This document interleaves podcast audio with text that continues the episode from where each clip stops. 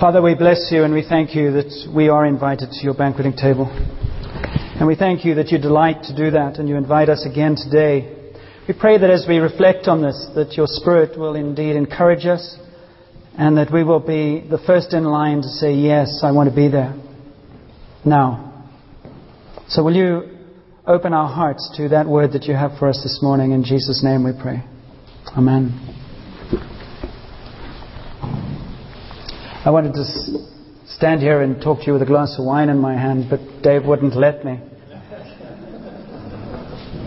So I sip water, but it turns into wine as I drink it. You don't sound impressed. I want to spend some time reflecting on the banquet, the meaning of the banquet. We've been listening and hearing and receiving words about this whole image of the banquet, and it's not about uh, getting mixed up with Thanksgiving and getting the wrong week, and now we've got to scramble for something. This is uh, very deliberate. And there's a visual aid that's very deliberate. And uh, thinking about the significance of banquets and meals around Jesus and around God.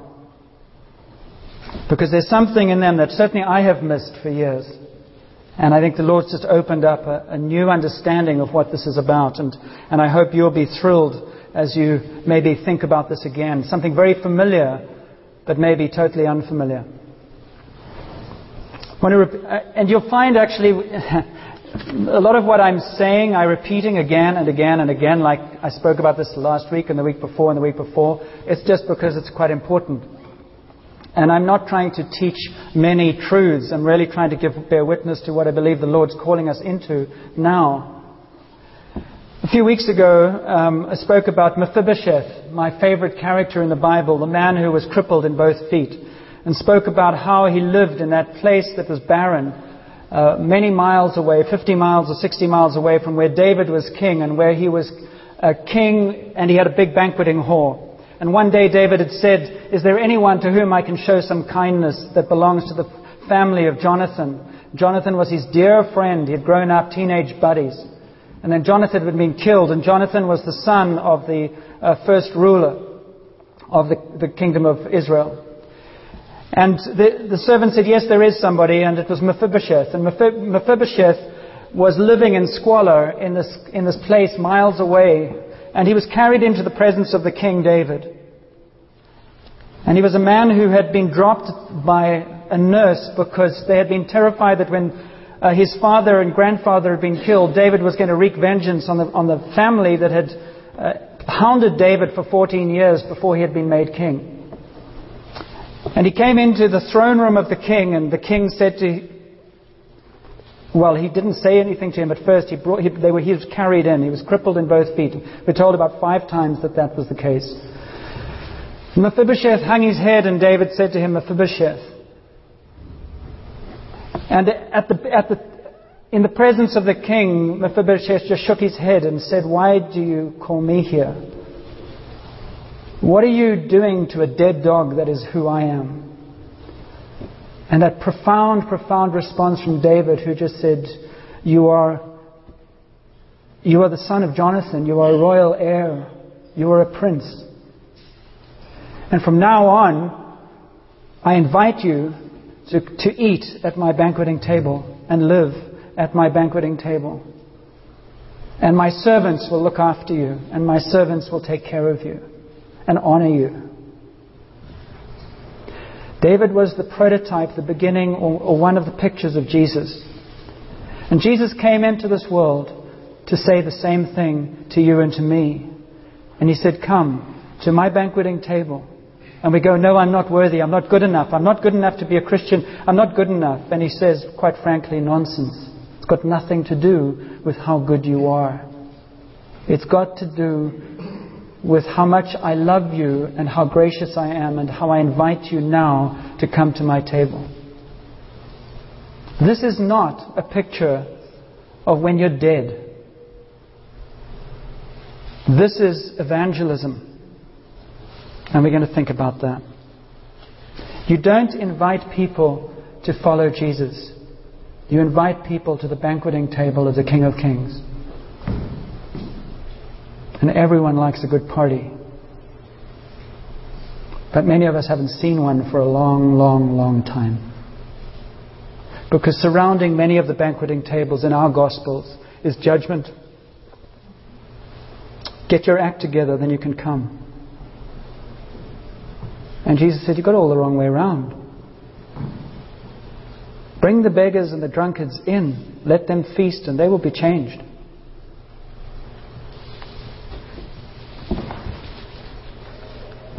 The grand finale we read about in Revelation is the great big banqueting supper of the, of the Lamb of Lambs, where they're all singing, Holy, holy, holy is the Lord.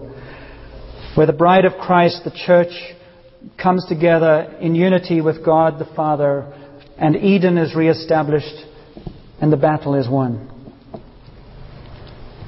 But what happens between now and then? That's what we're talking about. Because I don't know about you, I'm really, really tired of a Christian gospel that is pie in the sky when you die. And I will say that this, this, this Jesus ministry course we're doing is about this. It's about this. What happens when an invading army captures some territory? One of the things it usually does, and we think of one of the, what's the most famous battle for Canadians? Anybody home? Vimy Ridge. I just read up about that actually the other day. Remarkable, remarkable battle. But at the end of the day, when you've, when you've captured some area from the, from the enemy, you put a flag up there. You say, This is ours now. We proclaim it and we defend it. Well, Jesus came into the world I've talked about this world being a prison camp at nauseum to re-establish His kingdom on earth, person by person, step by step. And you and I are invited into that. The greatest victory Satan has created in this world right now is to create churches that are like these big cruises, cruise ships. And we just wander around being entertained. Oh, have you been on this cruise? Well, I joined that church for a little while, and I joined that one. We, we, we went around sightseeing, and we did a little of this and a little bit of that. And, and Satan doesn't have a problem. He says, just keep them occupied. Just entertain them. They're harmless. Absolutely harmless. And Jesus said, I've come actually to call you into proclaiming and taking territory.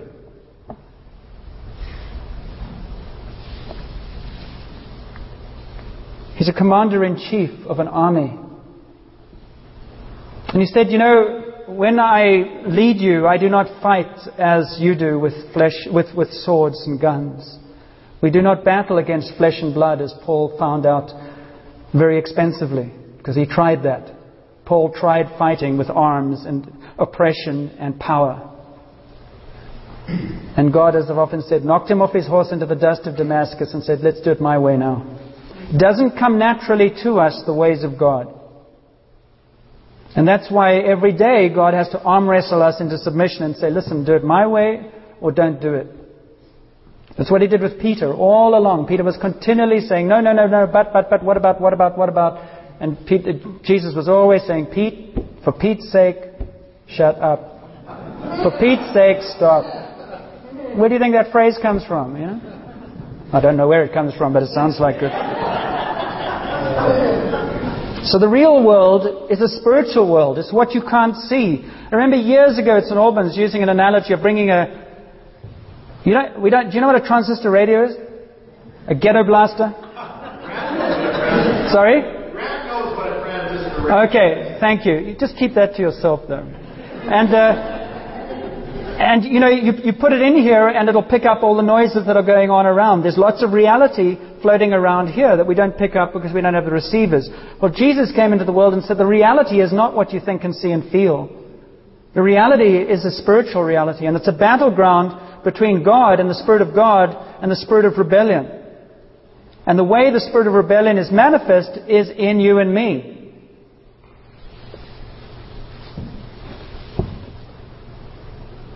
And some of us, if I say to you that the, the, Jesus ministry course is about dealing with that, some of us will duck and dive out of it and say, I don't want to go there. Well, if you don't go there, you end up just being a prisoner. You're there whether you like it or not. We're there whether we like it or not. It's not an option.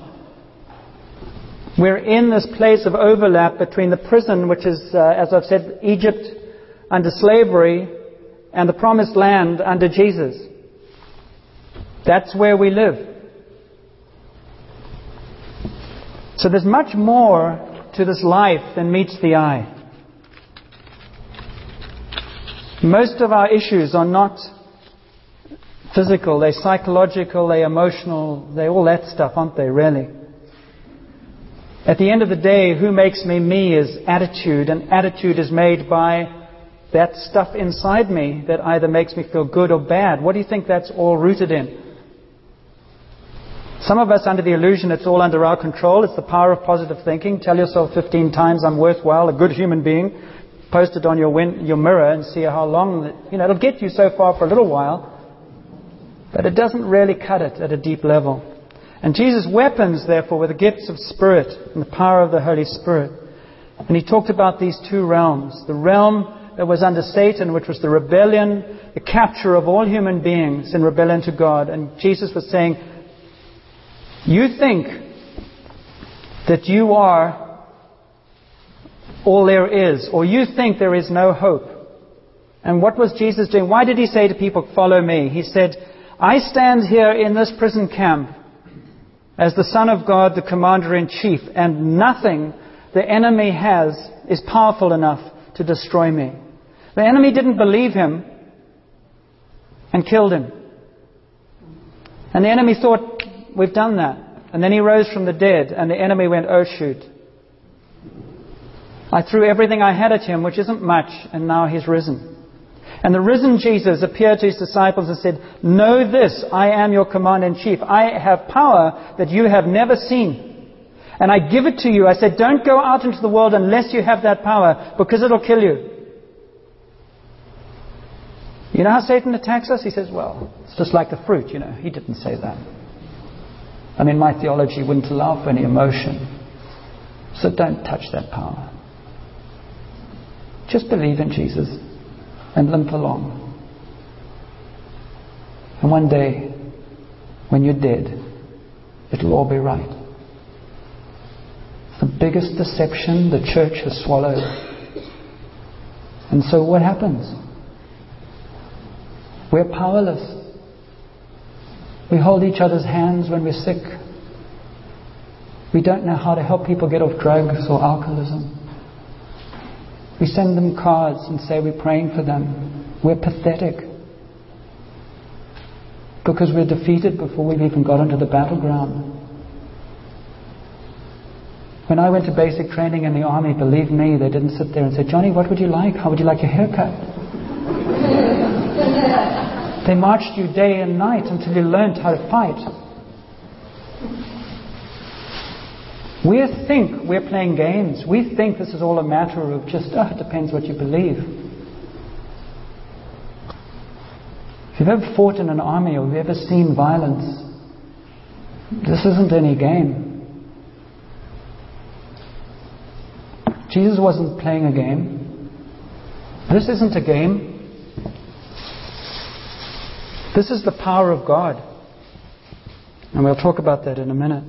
This is not about a threat. It's not about berating each other. It's about saying, do we realize what we're in? But also, do we realize what it would be like to walk through Galilee with Jesus and know that in Him was a power that nothing else could touch? And I would go, yeah, I'm His friend. And the enemy comes and they, all they do is look at us and they ask one question. Do they know who they are? Or can we deceive them? If the enemy can say, You're a prisoner, God's got no power, forget it. You're dead. If you know the power of Jesus in you and you say, I belong to Jesus, this prison camp is a distortion of the reality that God has won for me. And I'm going to live in this prison camp as a free agent under God, and He is my commander in chief. And to hell with you, Satan, and all who serve you. Now bugger off. Get vicious. And you'll see things happen. Because the only weapon that evil has is bluff. And one of our biggest crises in ourselves is self esteem and our identity and authority and confidence as Christians. We're too scared to go out and talk about Jesus. I mean, imagine the Canadian Army comes back from Afghanistan and they get to the airport and they all jump into their civilian clothes because they're too scared to be, uh, uh, anybody know that they're part of the Army. I mean, what kind of morale would there be?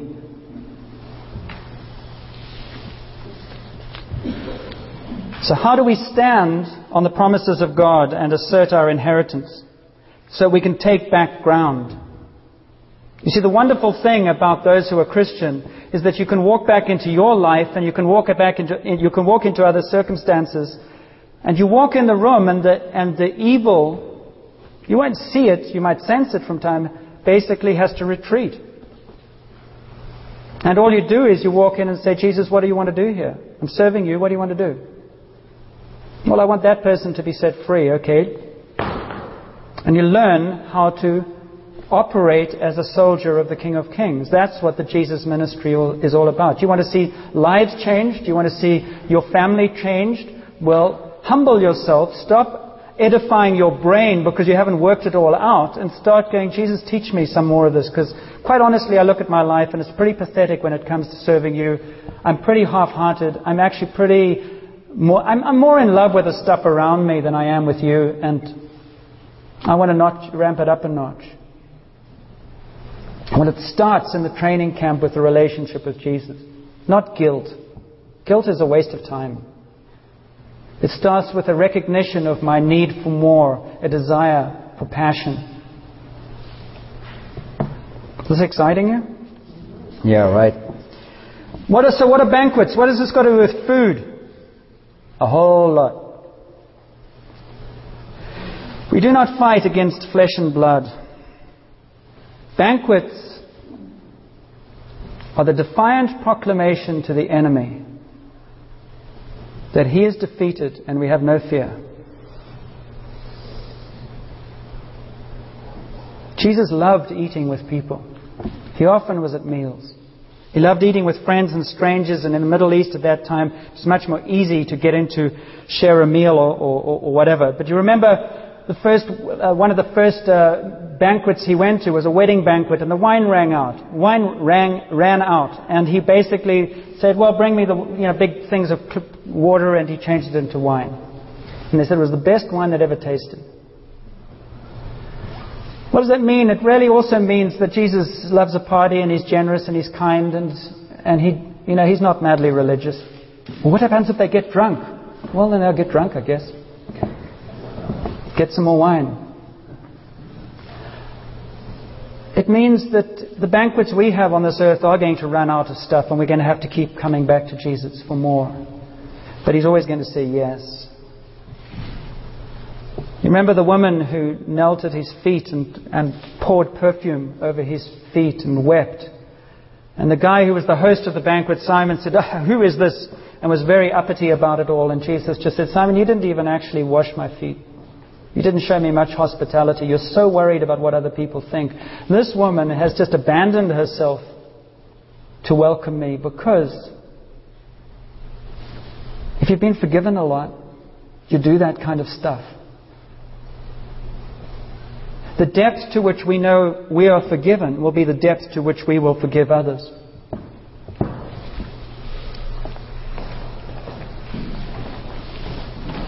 So, what's the greatest banquet of all? What's the greatest banquet of all? The greatest banquet of all is the Last Supper. This side of the Lamb's feast. It's the breaking of bread. You know what the greatest victory of Satan is?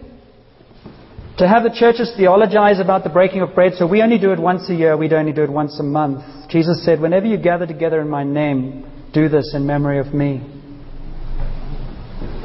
It's not a theological proposition, the breaking of bread. It's a defiant gesture against the spirits of darkness that says we know who wins, we know who our resources are, and we know our identity. And there's nothing more irritating to a bully if you disregard them. There's nothing more irritating to evil if you sit down and have a meal and say, What do you want? Oh, it's just you. Okay, pass me the salt, please. What does it say? We read it today. We read it in the psalm that has been absolutely used in the wrong place. When you die, read Psalm 23. The Lord is my shepherd, I shall lack nothing while I'm living. He makes me lie down in green pastures. He leads me beside quiet waters while I'm living.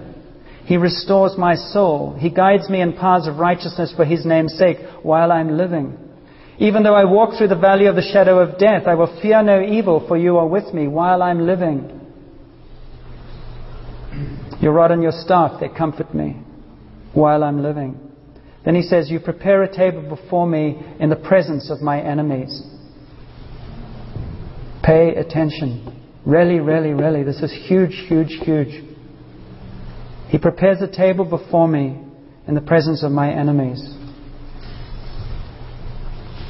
I believe what God's saying to us is I want you to be a church that has banquets all the time in the presence of your enemies. I want your focus to be on banqueting, not on the enemy. I want your focus to be on, you know, I was talking to some people this week and saying, what would it be like for us as a church to, to put a half page ad in the newspaper saying, we've rented out the West Wind or the Clam Bucket, and the first hundred people we're going to give you a meal free. No catch, just because God loves you. And we do that every three months and it costs us $3,000. And we say, you know, that's just what we do. See, that I think is evangelism. Have a party and invite everybody and offer them beer and wine if they want. God will deal with the other stuff. The first bridge says, I love you unconditionally. And if the only place you can tolerate being near me is being drunk right now, then be drunk. That's not condoning drunk, alright? It's loving somebody where they are. I'm being very serious. I'm being very, very, very serious. Because Jesus met people there.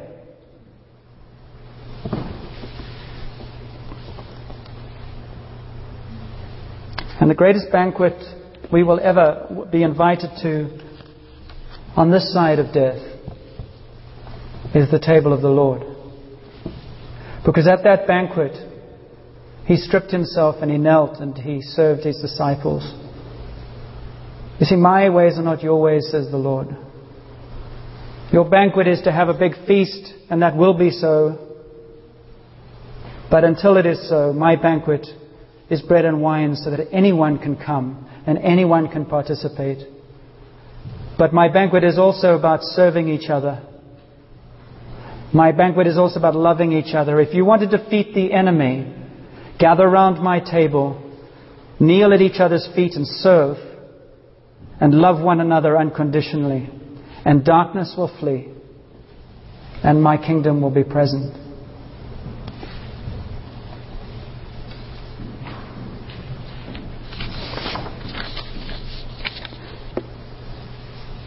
When we read about the banquet, I'm nearly finished. When we read about the banquet, you know, we could give this whole sermon about, you know, he invited people and they didn't come. But there is a reality, and that is, you know, God says it's now.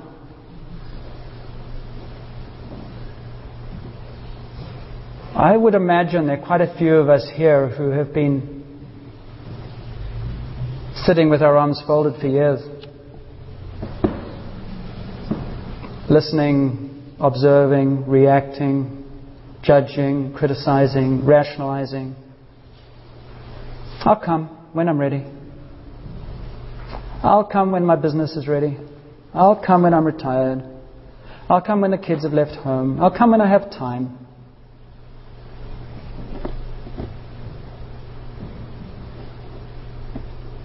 What happens if you're not here tomorrow?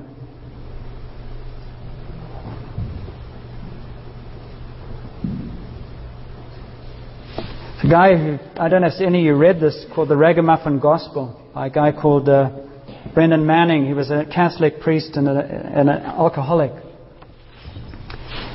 And I just loved what he said. He said this uh, said, Most of us postpone a decision hoping that Jesus will get, he's talking about coming to the banquet. Most of us postpone a decision hoping that Jesus will get weary of waiting and the inner voice of truth will get laryngitis.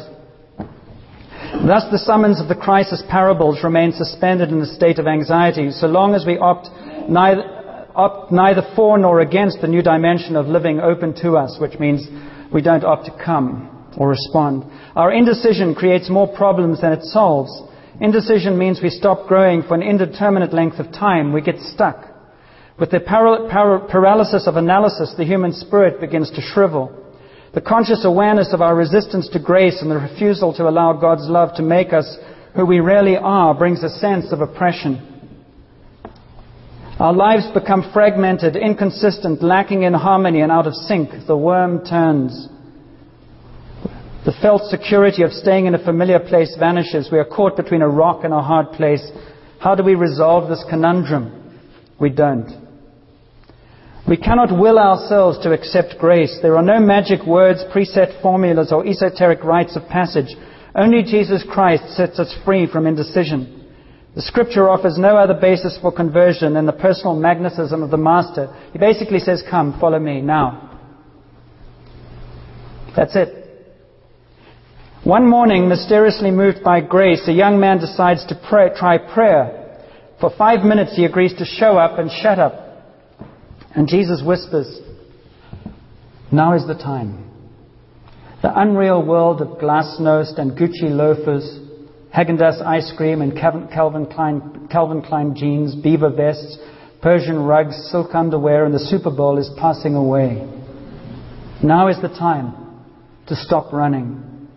To stop running around frantically like Lancelot's horse in four directions at once and quietly remember that only one thing is necessary now is the time for personal decision and creative response to my word. Let me tell you a little story. One year, a rich fool had a bonanza crop, and he made provision for an even bigger one the following year. And he said to himself, You're a good old boy. You've worked hard, deserve everything that's coming to you, and have a nest egg for the future. Take it easy, eat heartily, drink up a storm, and have a good time. That night my father shattered his security. Fool! This very night the demand will be made for your soul, and this hoard of yours, who's going to enjoy it now? In prayer, Jesus slows us down, teaches us to count how few days we have, and, gifts, and gifts us with wisdom. He reveals to us that we are so caught up with what is urgent that we have overlooked what is essential. He ends our indecision and liberates us from the oppression of false deadlines and myopic vision. Jesus really quite simply says, Come today and receive from me and be with me. So we're going to come and share at this banqueting table the Lord's Supper. My prayer is that we'll see it in a different way from now on. It's not a quaint festival we do occasionally. It's a defiant raising of the flag in this church, in this valley, but also in your life. Where are you struggling? Where are you disheartened? Because that's where Jesus is knocking. That's what Jesus is calling you to. He's not calling you to religion. He's calling to you the love of the Father. And he said, You know, I'm really tired of hanging around your front lawn on your front room. I want to go further with you. I'm after all of you, not the bits and pieces. I'm after taking control of your life, not having you tell me what to do. I'm the king. The banquet was my idea. You were my idea. And when I made you, I'm so jealous and so vain that I made you with a little chip in you that won't work until you connect with me. And that little chip is the Jesus chip. I'm just making this up right now, actually. that sounds good. And that Jesus chip is what's going to give your life the power and the authenticity that you crave But your pride won't let you admit it.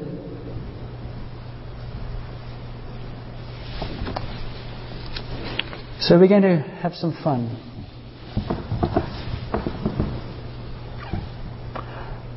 We're going to share in this breaking of bread. And I, I pray that as you come, you will say, Lord, where do you want to raise the flag in me? And after you've received the bread and the wine, you are going to listen to what I say right now, please. You're going to come around here and help yourself to anything you want on this table. And there are going to be two people uh, to, to encourage you to do that. Now, you can do two things. Some of you go, you know, you do this false humility tut tut tut thing that's really quite cute, which says, I don't have any need. My, my, you know, my barns are full. There might be people more worthy than I. Well, I speak in the name of the Lord and say, shut up. You're arrogant and proud and self righteous, and you lay it at the cross. This is about receiving a gift from the Lord for you, and you take it home. Oh, well, I don't know what I need. Doesn't matter. He changes water into wine. What you do is you take what you would like. Oh, but somebody else might want that. If you're there and you like it, you take it. Listen to me. I'm serious, serious. This is a hugely important spiritual truth. We are pathetic. We don't know how to receive. We're so proud. This is good news. And you go, well, I might take the wrong thing. There is no wrong thing. All right? What else? What happens if somebody else wants it? Well, if you're there and you want that big bowl of flowers, you take it because the Lord says, "Yeah, you are. It's for you." Oh, but no buts. Take it, please. You will bless me if you take it. But what about so? I have something else for them. Tess, leave the control to me. Relax. Be a child. Receive. Whatever you want, you can have. Except the candlesticks and the plates. Marianne said that. But as far as I'm concerned, if you like them, take them. We'll sort it out later. And Marianne won't mind at all. Helgi will, but he's not here, right? Teach him. So, so now understand this: the church has paid for this, so it's yours. You see, Jesus paid. We've paid for it. It's now a free gift. So you need to do two things. One is you've got to take something home that you're going to hold over the next day or two and say, Jesus, what is it that you wanted me to take off that banqueting table that is symbolized by this fruit? Because whatever you take off is a symbol of something. All right? The other thing is for you to if you know people, if you go, oh, there's so much stuff here and I know somebody who would really like this, take it. But you're not allowed to take something for somebody else if you don't take something for yourself. Because you can't give away what you haven't received. And the Lord and the whole Jesus ministry thing is big time about please let me give you more of myself. Because on your agenda, you're a weak, straggled, ineffective army right now. And I really would like to be the commanding in, commander in chief, please. And there are not many commanders in chief who just say, I want you to love you to bits, and out of that will come the life that you crave. All right? So you're going to come up for communion, and you're going to raise a flag and say, Jesus, I'm fed up with this part. I want to be more uh, victorious or whatever. If you need prayer for healing, after you've been to the banqueting table, you go to the back and he'll give you the cherry on the top, which will be some healing. And believe me, the Lord's serious about that. He's going to release healing in this body. He has already. It's not, it's not going to be through me, because grief, who am I? It's going to be through you, people being prayed for, people praying over each other. So if you want it, the only thing that doesn't happen at the banqueting table is there are no servants who'd bring it to your chair. You're invited to come in, sit at the table, and help yourself. You've got to do something, brothers and sisters. So, let's pray. Father, we bless you. We thank you that the whole picture of who you are, the whole reality of who you are, is, is a feast, a banquet, is provision, is resources, is life itself. and that you're generous. We ask you to forgive us where we have, oh, we have been pathetic. I mean, we wouldn't even credit you with a hot dog stand. And the people who don't know you think we run a second-hand thrift store with a bit of popcorn, maybe if they're lucky. And you're the one who laid down your life and said, Bread and wine will turn into the wedding feast of the Lamb. And we pray, Father, from this day forward that banquets would be our hallmark generosity, love, life, laughter, dance. And in the midst of that,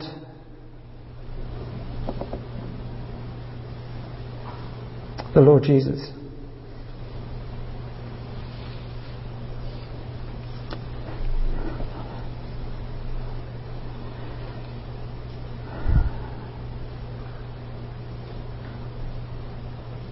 Lord says, How I long, how I long, how I long for you to come and to take this seriously and to know my love and my power and my truth for you. How I long that you would come so that I could gather you as a mother hen gathers her chicks. And I long for you to do that today.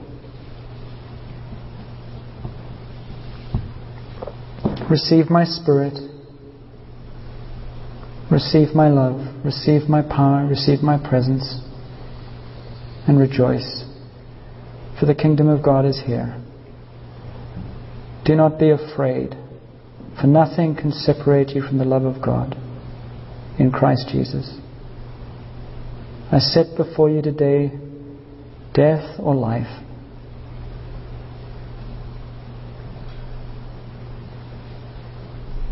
So, Lord, wherever we are right now, will you lead us deeper to yourself? Embrace us like you did the prodigal son even if we've been embraced 500 times before, and reawaken in us the depth of love that is your gift to us in Jesus.